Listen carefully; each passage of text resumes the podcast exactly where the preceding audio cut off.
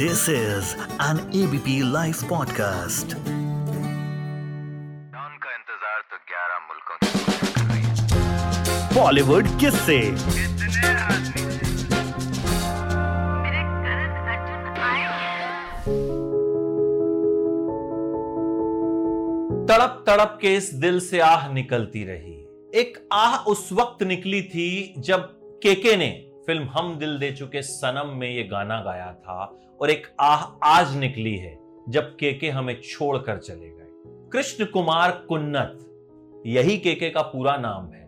है इसलिए कह रहा हूँ क्योंकि कलाकार कभी मरता नहीं है। अपनी कला से वो हमेशा ज़िंदा रहता है। कोलकाता में केके लाइव परफॉर्म कर रहे थे, एक कॉन्सर्ट में परफॉर्म कर रहे थे। उसी दौरान हार्ट अटैक आया और तिरपन साल के केके हमें छोड़कर चले इस खबर ने हैरान कर दिया, गमगीन कर दिया।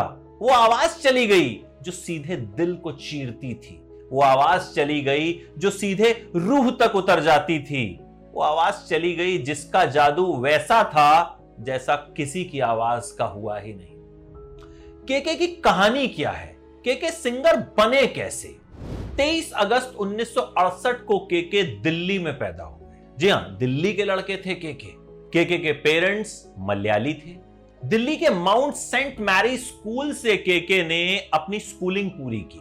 इसके बाद दिल्ली के किरोड़ी मल कॉलेज से कॉमर्स में ग्रेजुएशन की।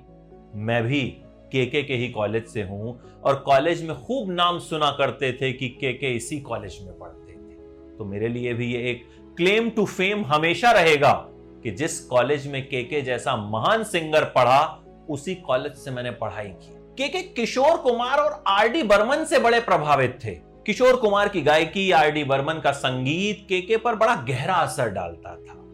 लेकिन बॉलीवुड में सिंगर बनना जो है ना, वो इतना आसान नहीं होता। केके ने जिंगल्स बनाने शुरू किए।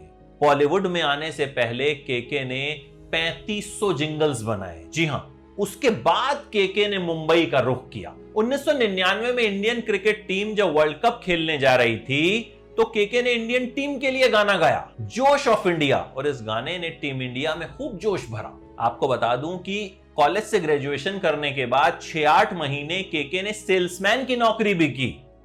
लेकिन उस वक्त ये नौकरी इसलिए की थी क्योंकि केके को शादी करनी थी। एक लड़की से प्यार हो गया।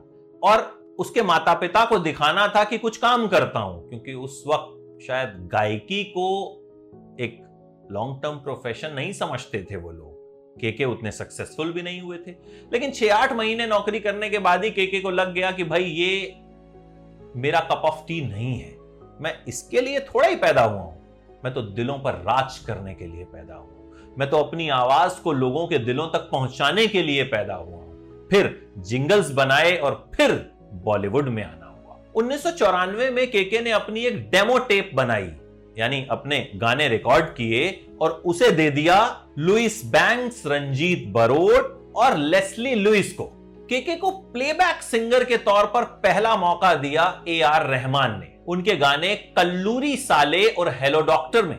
बॉलीवुड में उन्हें पहला ब्रेक मिला उन्नीस सौ सत्तानवे में। गाना तड़प तड़प के इस दिल से आह निकलती रही। केके ने फ़िल्म माचिस का गाना भी गाया।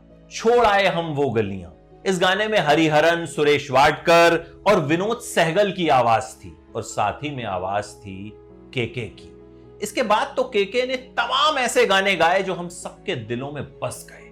हम दिल दे चुके सनम का काय पोछे भी केके ने गाया, प्यार में कभी कभी भी केके ने गाया। फ़िल्म अक्स का गाना, आजा गुफाओं में आ, ये भी केके की आवाज़ अक्स फ़िल्म को भले ही याद नहीं किया जाता, लेकिन इस गाने की वजह से वो फ़िल्म हमेशा याद की जाती है कि ये गाना अक्स का है। दिल चाहता है का गाना, कोई कहे, कहता रहे, कितना भी हमको दीवाना, ये भी केके की आवाज़ में। रहना है तेरे दिल में का गाना, सच कह रहा है दीवाना। इसे भी केके ने अपनी आवाज़ दी। देवदास का गाना, डोला रे डोला भी केके ने गाया और ये गाना भी खूब पॉपुलर हुआ। साथिया का गाना, ओ हमदम सुनियो रे, कौन भूल सकता है? ये गाना ज़बरदस्त हिट रहा था। इस गाने को भी आवाज़ केके ने ही दी थी। केके ने बहुत से ऐसे गाने गाए, कई सीरियल्स के थीम सॉन्ग्स में अपनी आवाज़ दी। केके की आवाज़ में एक अलग कशिश थी। केके कोलकाता गए थे परफॉर्म करने, और वो उनका आखिरी शो साबित हुआ। लेकिन स्टेज का यह कलाकार स्टेज पर ही आखिरी सांस ले गया। उन लोगों के सामने जो केके के फन के दीवाने थे, उन लोगों के सामने जो केके की एक झलक के लिए पागल थे, उन लोगों के सामने जिन्होंने केके को केके बनाया। और मुझे लगता है कि शायद भगवान भी केके को इसी अंदाज में अपने पास बुलाना चाहते होंगे कि जिसका जन्म म्यूज़िक के लिए हुआ, उसे म्यूज़िक के बीच से ही अपने पास बुला लिया। हमारी तरफ़ से केके को भावभीनी श्रद्धांजलि। This is an ABP Life podcast.